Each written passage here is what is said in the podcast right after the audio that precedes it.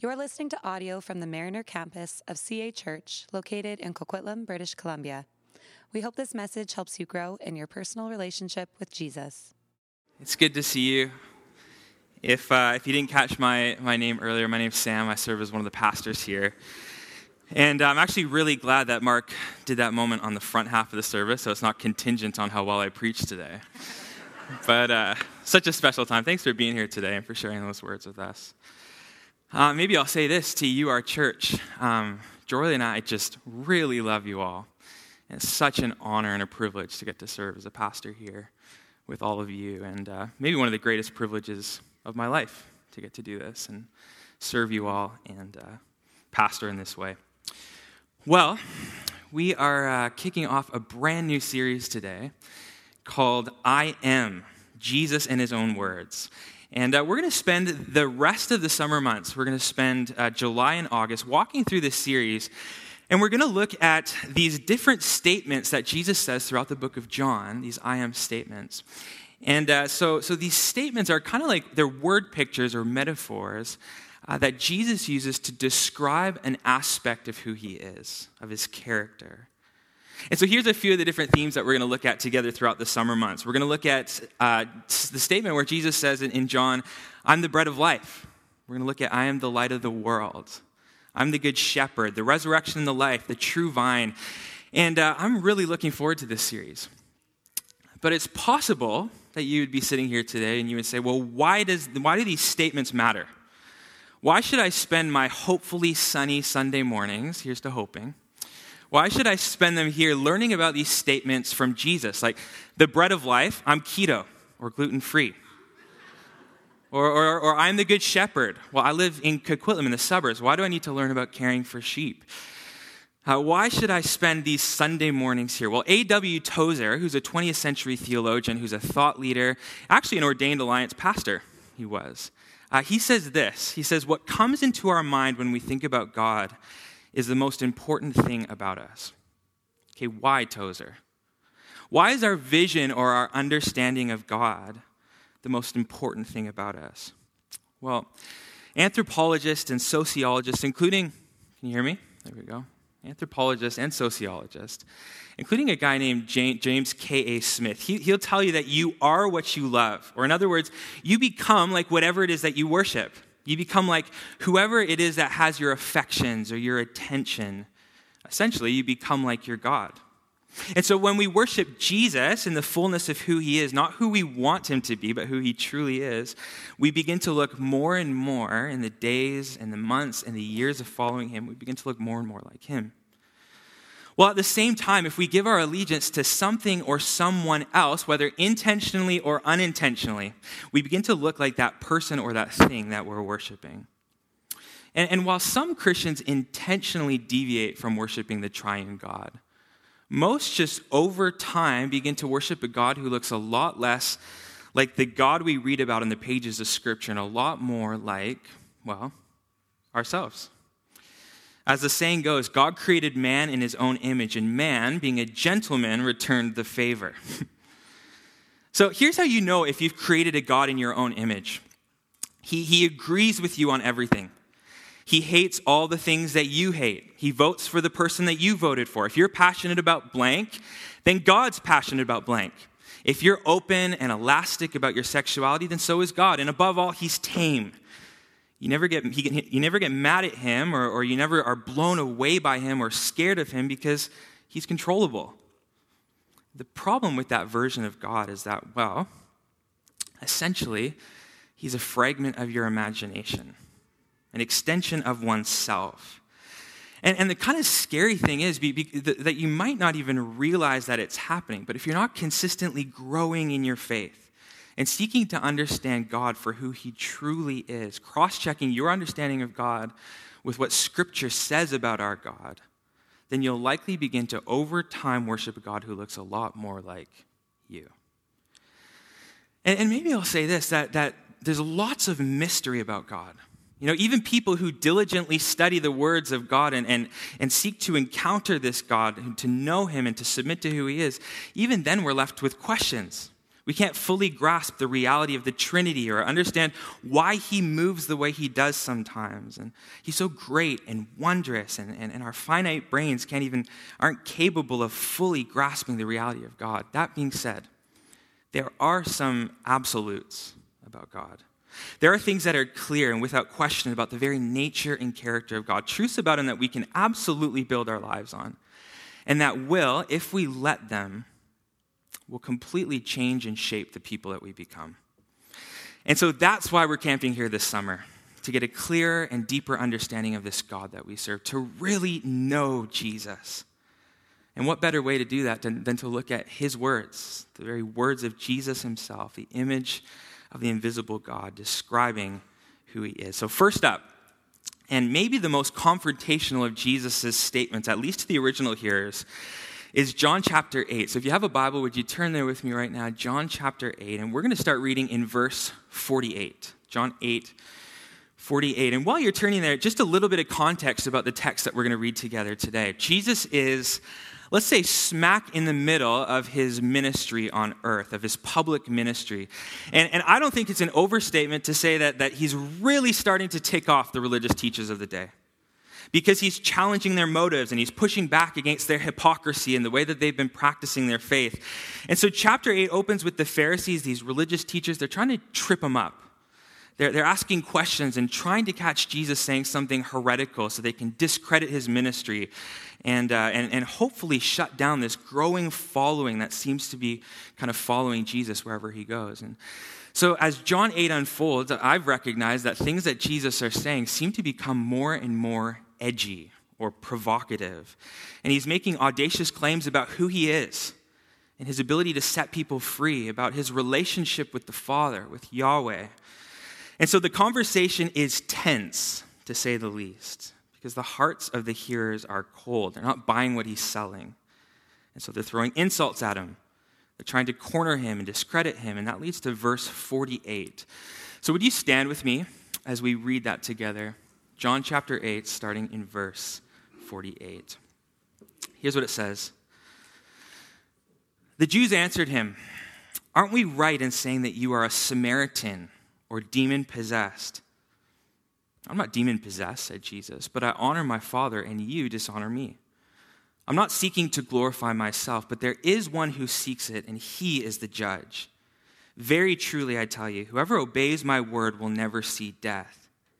At this they exclaimed, Now we know that you're demon possessed. Abraham died, and so did the prophets, yet you say, Whoever obeys your word will never taste death. Are you greater than our father Abraham? He died, and so did the prophets. Who do you think you are? Jesus replied, If I glorify myself, my glory means nothing. My Father, whom you claim as your God, is the one who glorifies me. Though you do not know him, I know him. If I said I did not, I'd be a liar like you, but I do know him and I obey his words. Your father Abraham rejoiced at the thought of seeing my day. He saw it and was glad. You're not yet 50 years old, they said to him, and you've seen Abraham? Very truly, I tell you, Jesus answered. And this is the first I am statement that we're going to look at together.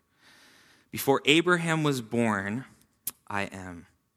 At this, they picked up stones to stone him, but Jesus hid himself, slipping away from the temple. It's the word of the Lord. You can take a seat.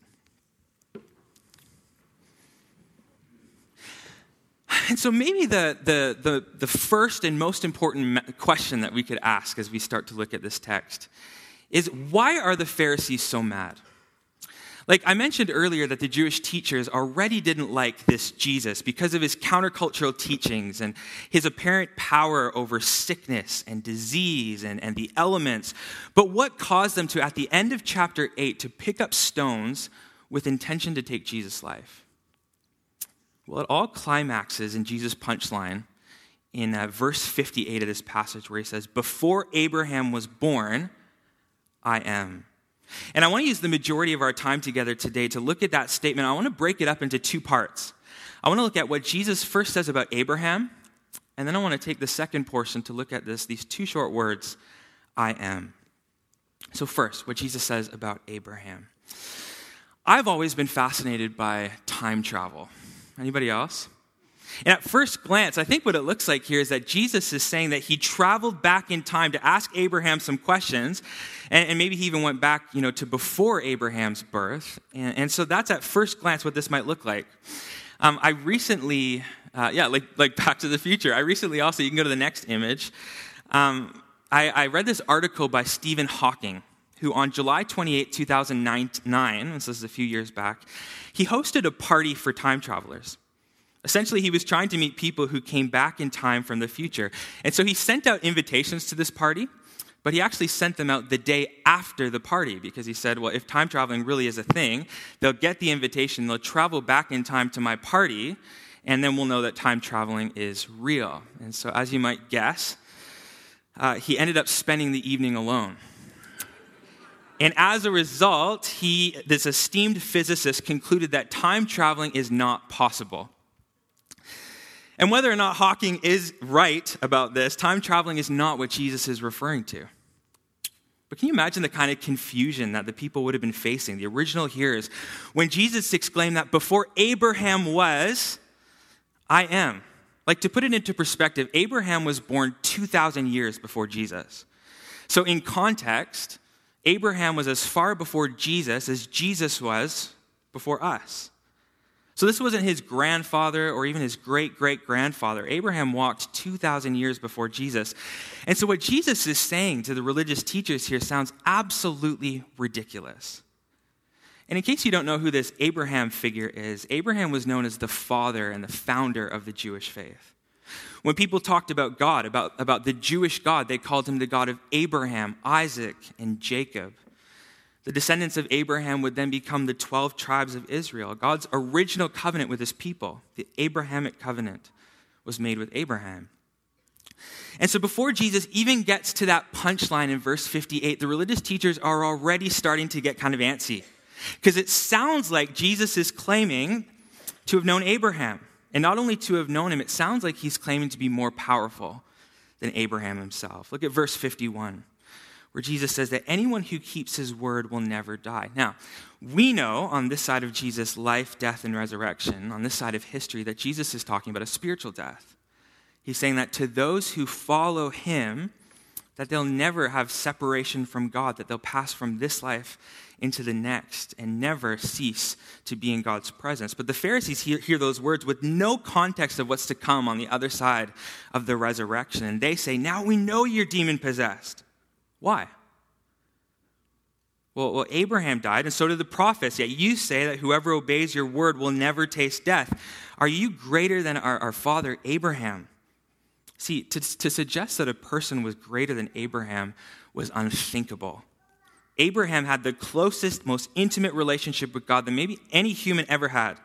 He lived purely and uprightly before God. It, it was because of Abraham that they even had their faith to begin with. And, and now Jesus, this, this, this rabbi who was previously just a simple carpenter, he's claiming to have power over death. Who do you think you are, Jesus of Nazareth? They say. And Jesus replies, Before Abraham was, I am. This, uh, this is the closest that Jesus ever gets himself to, to echoing the words of John 1 1 that says, In the beginning was the Word, and the Word was God, and the Word was with God. The claim that Jesus is making here is that he, a 33 year old carpenter turned rabbi from nowhere Nazareth, that he pre existed Abraham. Okay, let's put a pin in that conversation for a second. And uh, I want to take a moment and zero in on this, this statement, I am. If you're anything like my wife, Jorley, then it's possible that you get really annoyed by bad grammar. Actually, speaking of which, we, uh, we were just looking at schools for my daughter to go to, which is crazy. How are we already looking at schools for Kinsley? But that's where we are. And uh, we were looking at uh, the website of a few different Christian schools. And there was one that we really liked, except that they spelled secondary wrong. And Jorley's like, how can we send our child to a school that can't even spell secondary right on their website? But, but at first glance, verse 58, the statement from Jesus, it looks like some pretty bad grammar is going on. Like, shouldn't it read, before Abraham was, am I was? Is Jesus just really bad at forming sentences, or did it maybe get lost in translation as these words were being translated from Greek into English? Why I am and not I was? Well, any Bible scholar will tell you that these words were actually very intentionally chosen. See, if, if what Jesus said about pre existing Abraham, if that wasn't enough to get the Pharisees to pick up rocks to kill Jesus, these next two words would certainly push them over the edge. To understand the significance of the words I am, I want to turn back to, to the Old Testament for a moment. So if you have a Bible, you can turn there real quick. Exodus chapter 3, it'll also be on the screen. Uh, but stay with me. To some of you, this might feel like some really geeky footnotes, but I promise that this is not only going to help us to understand the text that we're looking at today, but it's also really going to help to set a foundation for this whole series that we'll be walking through for this summer. These words, I am. They originated from this conversation that God had between, or that, that happened between God and Moses in Exodus chapter 3. God's people are, uh, the, the Israelites are in slavery in this nation called Egypt. And this is the moment where God is calling Moses to go and to rescue his people from slavery. Moses is just tending to his father in law's sheep, minding his own business. He encounters this burning bush, has this radical experience with God, and God tells him to go and to rescue his people from, from slavery. And rightfully so, Moses has some questions. And he says, Suppose I go to Israel and say to them, The God of your father has sent me to you. And they say, What is his name? Then what shall I tell them? God said to Moses, I am who I am. This is what you are to say to the Israelites I am has sent you. God also said to Moses, Say to the Israelites, The Lord, the God of your fathers, the God of Abraham, the God of Isaac, the God of Jacob, has sent me to you. This is my name forever the name you shall call me from generation to generation. And so these words, I am, is the name for God. When Moses says, Whom shall I tell them has sent me? God replies, Tell them that I am has sent you. And we have to remember that, that in Hebrew, names aren't just words that identify a person. These aren't just names that are selected from a name generator app and you kind of just like the sound of it and so you call them that. Uh, no, names were a description of a person's character and nature. A person's name was kind of a way to get a window into who they were, into their character, to what people said about them, to who they were. Uh, and there's a, a, bunch of different times throughout Scripture where we see the significance of names, where God kind of gives someone a name or gives someone a new name. Think Abram to Abraham, or Simon to Peter, Saul to Paul. And so, so names have a lot of meaning and, and are really important, especially in Jewish culture. And so here is a moment where God gives a glimpse into his nature through his name. And, and John Hawes actually helped me to kind of see some of this. The English word I am here is translated from the Hebrew word hayah. And there's, there's different forms of this word, there's different tenses, but essentially it's I am, I was, and I will be. And so the word Hayah is what, what God's name is rooted in, and it's that He's the God that is, He's the God that was, and the God that will be. And there's two huge truths that I want us to get about the name of God. The first is that He's His self existence. This is huge. God is entirely self existent, He depends on nothing he has no cause, no, no external force acting on him. At the deepest level of reality, at the center of every atom in the universe, lies the great I am. Who are you, God? Moses asks. The uncreated being who simply is. I am the one who is. The second truth that I want us to see is that he's unchanging at the baseline of the universe is this relational being that is completely consistent and steady. He's the same yesterday, today, and forever. Uh, there's this study that, that shows that um, judges, kind of in the court of law, that judges, they'll change their sentencing based on how long it's been since they ate their last meal, which isn't very good. But not so with God. Nothing will change him. I am who I am. And, and I think that's especially relevant as we live in a world where it feels like nothing is steady, that everything is changing faster than most of us can even keep up with it or handle, where you don't know what to trust or who to trust. We can rest in that fact that God is constant and unchanging, that He can absolutely be relied on, that what He says is true and will never change. Okay, so let's, let's go back to that initial question I asked earlier on. Why are the Pharisees so mad at Jesus? Why, why did they want to kill him as we close the passage? Because Jesus wasn't only claiming to be alive before Abraham, which is crazy talk in itself, but by using the words I am, he was identifying with Yahweh. He was identifying with God. He was saying, You know why I know these things about Abraham? You know why I have power over sickness and disease, over demons, and over death itself? You know why I teach with such authority, with even more authority than Abraham himself? Because I am the I am. The Father and I are one.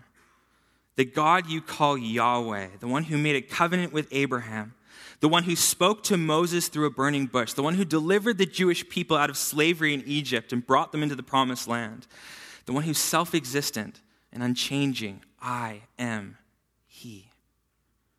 Here's the crazy part the God that they had been spending their lives worshiping day after day in the synagogues, the one they'd been learning about all their lives as they memorized the Torah and learned to obey the laws and to prepare the sacrifices, that God, Yahweh, I am, was right there in front of them.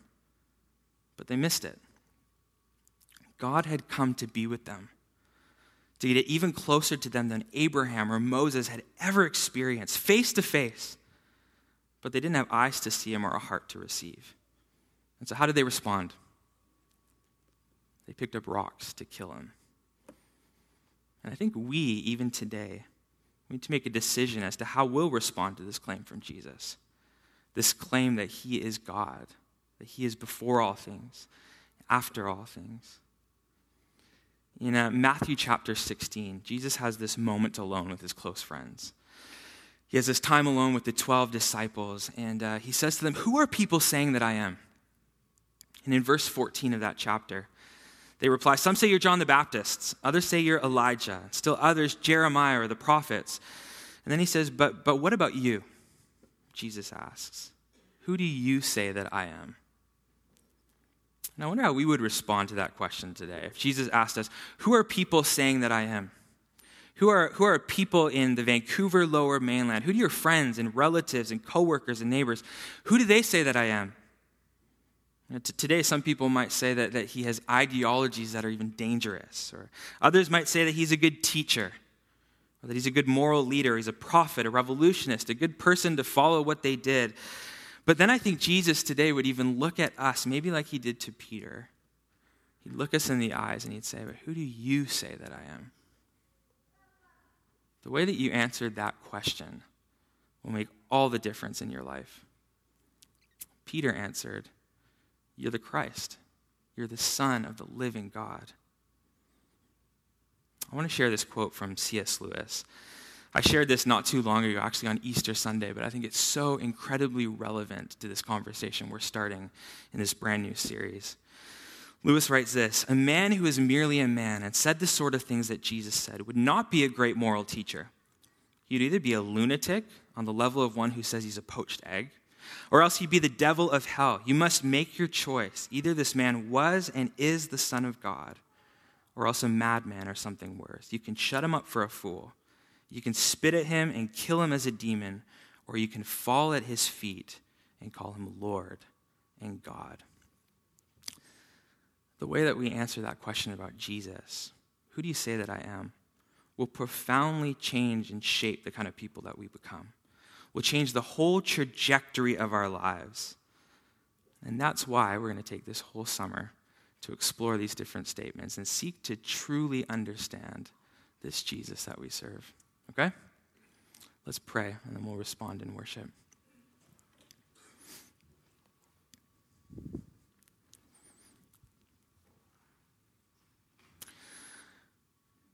Jesus, we thank you for who you are that you are the great I am. You are a God who never changes, who we can trust in the midst of uncertainty, a God who was and is and is to come. And so, as we begin this series, and as over these next number of weeks we explore these different I am statements, I pray that we would get a clear and truer understanding of who you are. And that that would form the people that we become that we would be people who look more and more like you in the days and the weeks and the years of following you. Continue the good work you've started in us. Reveal yourself to us. Help us to experience your presence. It's in your name we pray. Amen. Amen. Would you stand with us as we sing together?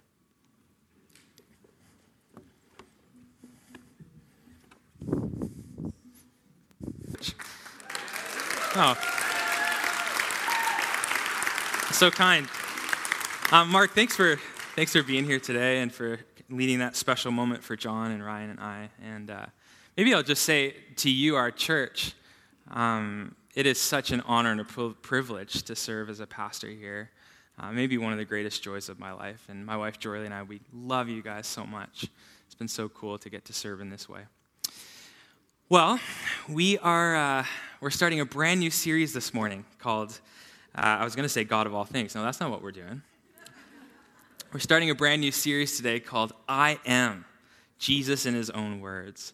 And so, over the next number of weeks throughout July and August, we're going to look at these various statements from Jesus. It all comes from the book of John, and we're looking at these different statements that Jesus makes about his identity about who he is, about his character. And we're going to seek to understand more about, some more of the character, more of the person of this Jesus that we worship. So here's a few of the themes that we're going to go through together this summer. We're going to look at a section of John where Jesus says, I'm the bread of life. I'm the light of the world. I'm the door, the good shepherd, the resurrection and the life, the true vine. And uh, I'm really looking forward to this series. Uh, but it's possible that even as you hear me say that today, it's possible that you would say, well, why does this series matter? Why do these statements from Jesus matter? Like the bread of life, I'm keto or gluten free. Why do I need to hear about that? Or uh, the good shepherd, I live in the suburbs of Coquitlam. I have no need to learn how to care for sheep. Um, why does this series even matter? Well, there's a guy named A.W. Tozer who was a 20th century theologian, a thought leader. He's actually also an ordained Alliance pastor. But he said, uh, he said this He said, What comes into our mind when we think about God is the most important thing about us. Okay, why Tozer? Why is our vision or our understanding of God the most important thing about us? Well, well, anthropologists and sociologists, including a guy named James K.A. Smith, he would tell you that you are what you love.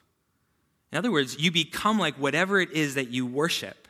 You become like whatever or whoever it is that has your attention. You become like your God. When we worship Jesus in the fullness of who he is, not who we want him to be, but who he actually is, we begin to look over time, in the days, in the months, in the years of following him, we begin to look more and more like Jesus. While at the same time, if we give our allegiance to, to someone or to something else, whether intentionally or unintentionally, we begin to look like that person or thing that we're worshiping. And while some Christians intentionally make a decision to deviate from worshiping our triune God, most just over time begin to unintentionally, you know, over time, just begin to worship a God who looks less and less like the, the God we see on the pages of Scripture and more and more like, well, ourselves. As the saying goes, God created man in his own image, and man, being a gentleman, returned the favor. so here's how you know if you've created a God in your own image. First, he agrees with you on everything. He hates all the people that you hate. He votes for the person that you voted for. If you're passionate about blank, then he's passionate about blank. If you're open and elastic about your sexuality, so is he. And above all, he's tame. He's never mad, or you're never mad at him. You never blow up at him. You're never scared of him, or you stand in awe of him because he's controllable. The problem with that vision of God is that, well, essentially, he's a figment of your imagination, an extension of oneself. And, and that can be kind of scary because you might not even realize that it's happening. But if you're not consistently learning and growing in your faith and seeking to understand this God for who he is, cross checking your understanding of God with, with the God we read about in Scripture, you're likely going to begin to worship a God that looks a lot more like you. And, maybe I should say there's so much mystery about God. You know, even the people who are consistently kind of seeking to study and learn and encounter this God of, of Scripture, uh, to submit to his will and to his ways, even then we're left with questions. We can't fully grasp the reality of the Trinity or understand why he moves the way he does, why he does the things he does. He's so big and wondrous, and our finite brains are incapable of fully grasping this reality of God. That being said, there are some absolutes. There are things that are clear and without question about the very nature and character of God. Truths about Him that we can absolutely build our lives on. Things that, that should and will, if we let them, really shape the kind of people that we become. And so that's why we're camping out here this summer, to get a clearer and deeper understanding of this God that we serve, to really know Jesus. And what better way to get there than looking at his very statements, the statements that Jesus himself makes about who he is and what he's like as he describes himself. So, first up, and maybe most confrontational of all Jesus' statements throughout the book of John, at least to the original hearers, is John chapter 8. So, if you have a Bible or you want to grab the one in the pew in front of you, you can turn there right now, John chapter 8, and we're going to start in verse 48. And while you turn there this morning, I'll just give you a little bit of context about the text that we're about to read together.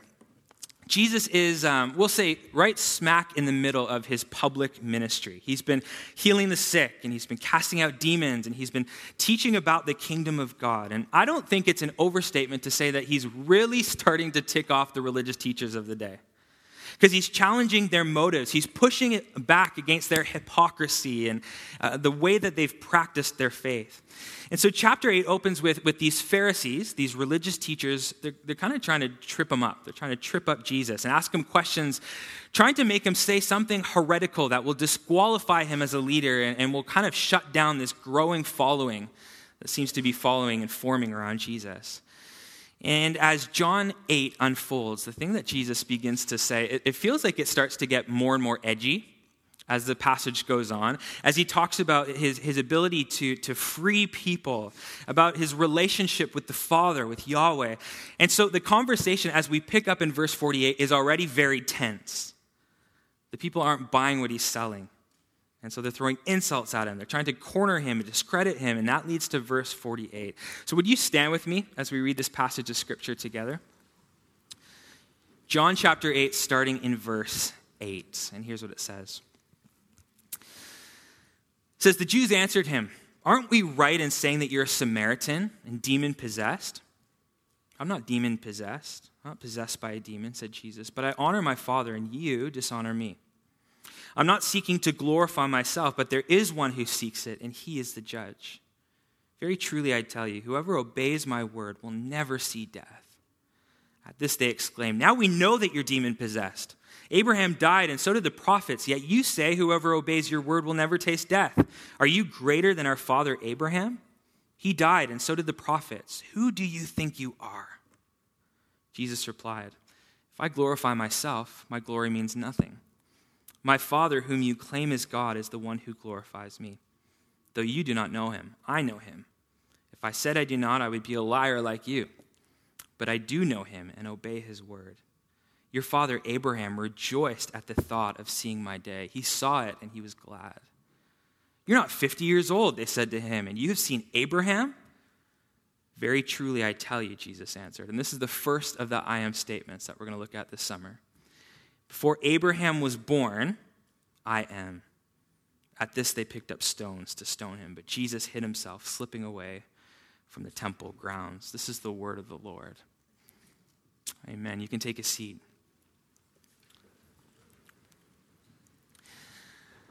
So, maybe the first and, and most important question we could ask as we start to read and understand this passage together is why are the Pharisees so mad?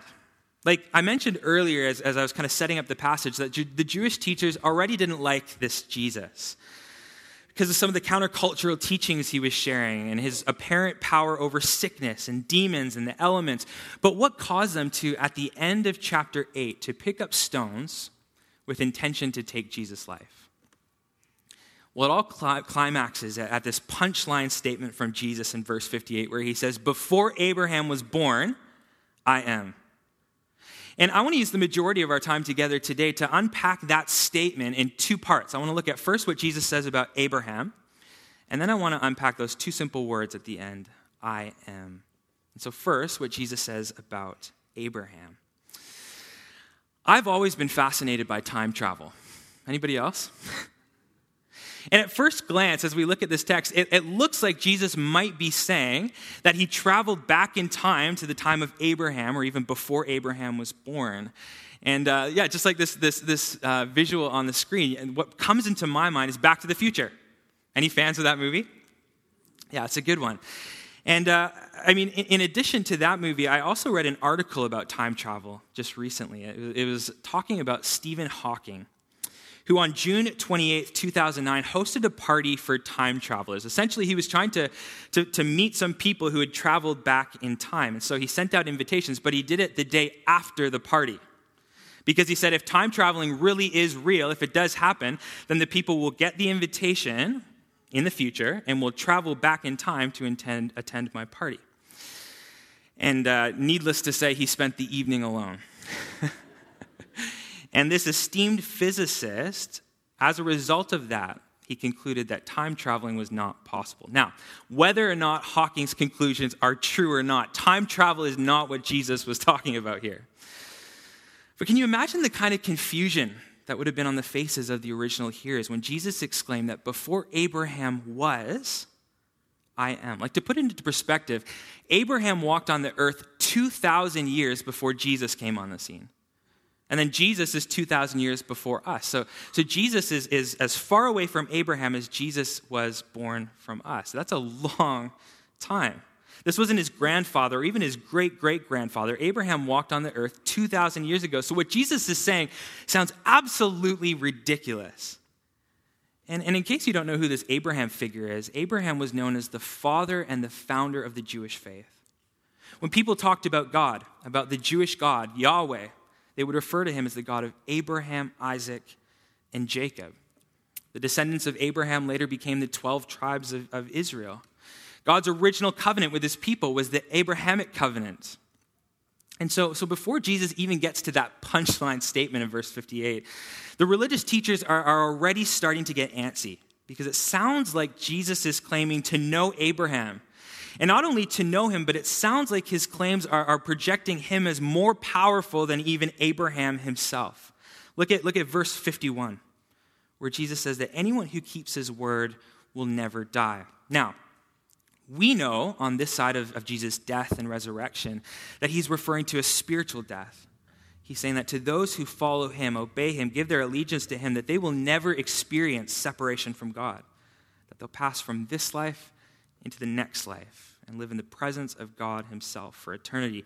But the Pharisees, they hear that with no context of what's to come. And, and they say this Now we know that you're demon possessed. Why? Well, Abraham died, and so did the prophets, and you say whoever obeys your word will never taste death. See, to suggest that someone was, was, was greater than Abraham was unthinkable.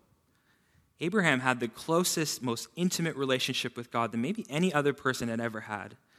He lived purely and uprightly before God. It was because of Abraham that they even had their faith, the covenants with God. And, and then this rogue first century teacher was claiming to have the ability to keep people from tasting death, a reality that even Abraham himself had tasted and experienced.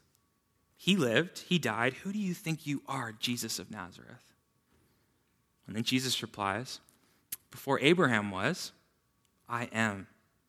This is the closest Jesus ever gets to echoing the words of John 1 1, where it says, In the beginning was the Word, and the Word was God, and the Word was with God.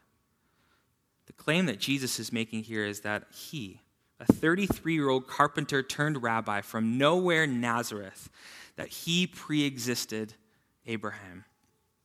Okay, let's put a pin in that conversation for a second. I want to take a look at those, those last two words I am. If you're anything like my wife, Jorley, uh, then you might get annoyed by bad grammar. Okay? Actually, speaking of which, um, we, we're, we're, starting to look for schools for our little girl, Kinsley, to go to, which is crazy. How are we here already looking for schools? But we were looking at different Christian schools in the area, and we were looking at one specifically. We were really excited about it, and then she said, Oh, no, they spelled secondary wrong on their website. How can we possibly send our daughter to a school that spells secondary wrong? But, uh, but at first glance, verse 58, the statement from Jesus, it looks like it's just a sentence with some pretty bad grammar. Like, shouldn't it read, before Abraham was born, I was? Is Jesus really bad at forming sentences, or did it somehow get lost in translation coming from the Greek to, to English? Why I am and not I was? Well, any Bible scholar or theologian will tell you that these words were actually very intentionally chosen. And if Jesus' statement about Abraham and pre existing Abraham didn't already make the, the, the, first century Jewish teachers want to kill Jesus, these next two words would absolutely do the job.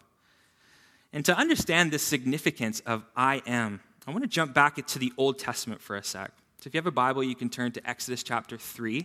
It's also going to be on the screen if you want to view it there.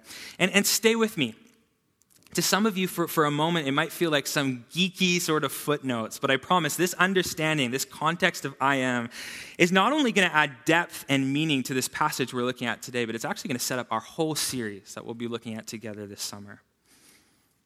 Those words, I am, they originated in this conversation between God and Moses in Exodus chapter 3. God's people, the Israelites, they're, they're in slavery in, in the nation of Egypt. And this is the moment where God calls Moses to rescue them. Moses is just minding his own business, tending his father in law's sheep. And then he sees this burning bush in the distance, and he comes up to the burning bush. He has this conversation with God where God calls him to go and rescue the Jewish people, to kind of pull them out of slavery. And rightfully so, Moses has some questions for God. How's this going to happen? What's this going to look like? And, and in verse 13, he asks this question Suppose I go to the Israelites and say to them, The God of your fathers has sent me. And they ask me, What's his name? And what should I tell them? God said to Moses, I am who I am. This is who you are to say to the Israelites I am has sent me to you. God also said to Moses, Say to the Israelites, The Lord, the God of your father, the God of Abraham, the God of Isaac, the God of Jacob has sent me to you. This is my name forever, the name you shall call me from generation to generation. This is important because I am is the name for God. When Moses says, Whom shall we say has sent, sent us? God replies, Tell them that I am has sent you. And we have to remember that, that the, in, in Hebrew, names aren't just words that are chosen to identify someone. So it's not just a name that you give someone because you know you, you have a like a name generator app and you like the way that it sounds. No, names in the Jewish tradition actually tell you, they kind of give you a window into the personality and the character of a person. And all throughout Scripture, we see names are critically important. There's even times where God changes someone's name from Abram to Abraham, from Simon to Peter, Saul to Paul. And so names have significant meaning. And so when God gives this, this name, when he shares his name with Moses, he's giving a glimpse into who he is, into his character. The English word I am, or those words, are translated from the Hebrew word hayah. And there's different forms of the word, different tenses, but, but essentially it means I am I was and I will be. And so the word Hayah is what God's name is rooted in the God that was, the God that is, and the God that will be. And, and there's two big truths in that name that, that I want us to catch together this morning, and that, that name I am. First is that he's self existent. And this is huge. God is entirely self existent. He depends on nothing for his existence. He has no cause, no external forces acting on him uh, at the deepest level of reality, at the center of every atom is in the universe lies the great I am.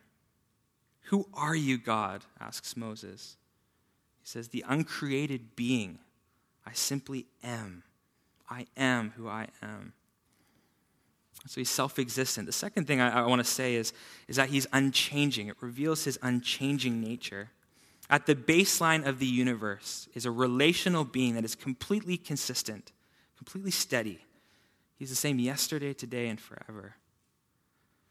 There's, uh, there's studies that show that, that even judges in the court of law, that even judges will change their sentence based on how long it's been since they ate their last meal. Humanity can be inconsistent, but not God. Nothing will change about him. I am who I am. And I think that's incredibly relevant in the world we're living in right now, where it feels like nothing is steady that everything is changing at such a rapid pace that most of us can't keep up or, or handle the level of change, where you don't know who to trust or what to trust. But you can absolutely rest in the fact that God is constant and unchanging, that He can absolutely be relied on, that what He says is true and it never changes. Okay, let's go back to that initial question that I asked earlier about our text in John 8 why were the Pharisees so mad at Jesus? Why did they want to kill him? Well, I think it was because not only was Jesus claiming to be alive before Abraham, which is crazy talk in itself, but by using the word I am, he was identifying with Yahweh. He was saying, you, you, you know why I know all these things about Abraham? You know why I have power over sickness and disease, over demons, and over death itself? You know why I teach with such authority, even more authority than Abraham himself? Because I am that I am. The Father and I are one. The God you call Yahweh, the one who made covenants with Abraham, the one who spoke to Moses back at the burning bush, the one who delivered the Jewish people out of slavery in Egypt and brought them to the promised land, the one who, who is self existent and unchanging. I am He. And here's the crazy part the God that they had spent their entire lives worshiping, day after day in the synagogues, the one that they'd been learning about since they were children as they memorized the Torah day after day, learned to obey the laws and prepare the sacrifices. God, Yahweh, I am, was right there in front of them, but they missed it. God had come to be with them, to get even closer to them than Abraham or Moses had ever been, face to face with God Himself. But they didn't have eyes to see Him or a heart to receive. So, how did they respond? They picked up stones to kill him. And I think that we, even today, we need to make a decision about how we'll respond to this claim from Jesus, this claim to be God. In Matthew chapter 16, Jesus has a moment alone with some of his closest friends, call them his 12 disciples. And he asks them, he says, Who are people saying that I am? In verse 14, they reply, Well, some say John the Baptist, and others say Elijah, and still others say Jeremiah or the prophets. But what about you? Jesus asked. Who do you say that I am? I wonder how we would answer that question today. If Jesus looked at us and he said, Who are people saying that I am? Now, who do people in the Vancouver lower mainland, your friends, your relatives, your coworkers, and neighbors, who do they say that I am? Today, some people might say he's a guy who has some dangerous ideologies. Others would say he's a really good teacher. Others would say he's a moral leader, a prophet, a revolutionist. But then I think Jesus today would look us straight in the eye, one on one, as he did with Peter, and he would say, Who do you say that I am? Maybe look you in the eye and say, Who do you say that I am? The way you answer that question will make a dramatic impact on your life? Peter answered and said, You're the Christ, you're the Son of the living God. Who do you say that I am? I want to share a quote from C.S. Lewis. I shared this quote not too long ago, back on Easter Sunday, but I think it's so relevant to this, this, this new series that we're launching into today. And this is what Lewis writes He says, A man who's merely a man and said the sort of things that Jesus said would not be a great moral teacher. He'd either be a lunatic on the level of a man who says he's a poached egg, or else he'd be the devil of hell. You must make your choice. Either this man was and is the Son of God, or else he's a madman or something worse. You can shut him up for a fool, you can spit at him and kill him as a demon, or you can fall at his feet and call him Lord and God. And so, maybe in conclusion today, I just want to say again that the way that you answer that question about Jesus, who do you say that I am, will profoundly shape the kind of person that you become, will change the entire trajectory of your life. And so, maybe I'll just say, even as we close, if you're here today and you don't know this Jesus, and you're exploring and you want to know, you're intrigued, we would love to talk to you and, and help you to understand this Jesus that we'll be exploring. This, this is the reason, this very reason why we're, we're spending the, the next number of weeks exploring more and more of the heart of Jesus. Because who he is and who we say that he is will dramatically change our lives. Yeah? Okay. Well, let's pray, and then we'll respond in, in singing some songs together.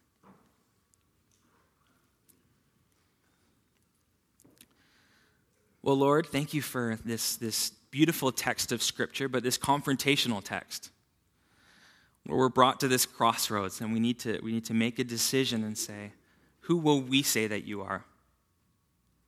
Because saying that you're God and saying that you're King re- requires a response, requires that we orient our lives around who you are and what you say, what you say is best for us. And so, would you help us to honor you, Jesus, to live a life in light of who you are? Holy Spirit, would you continue the work that you've started in us until you bring it to completion and we look like Jesus Christ, our King? It's in your name we pray. Amen. Thanks for listening to this message. If you've been listening to our sermons, but you're not a part of a church community, we would love to have you join us. You can go to cachurch.ca to find out more about getting involved in the life and mission of CA Church.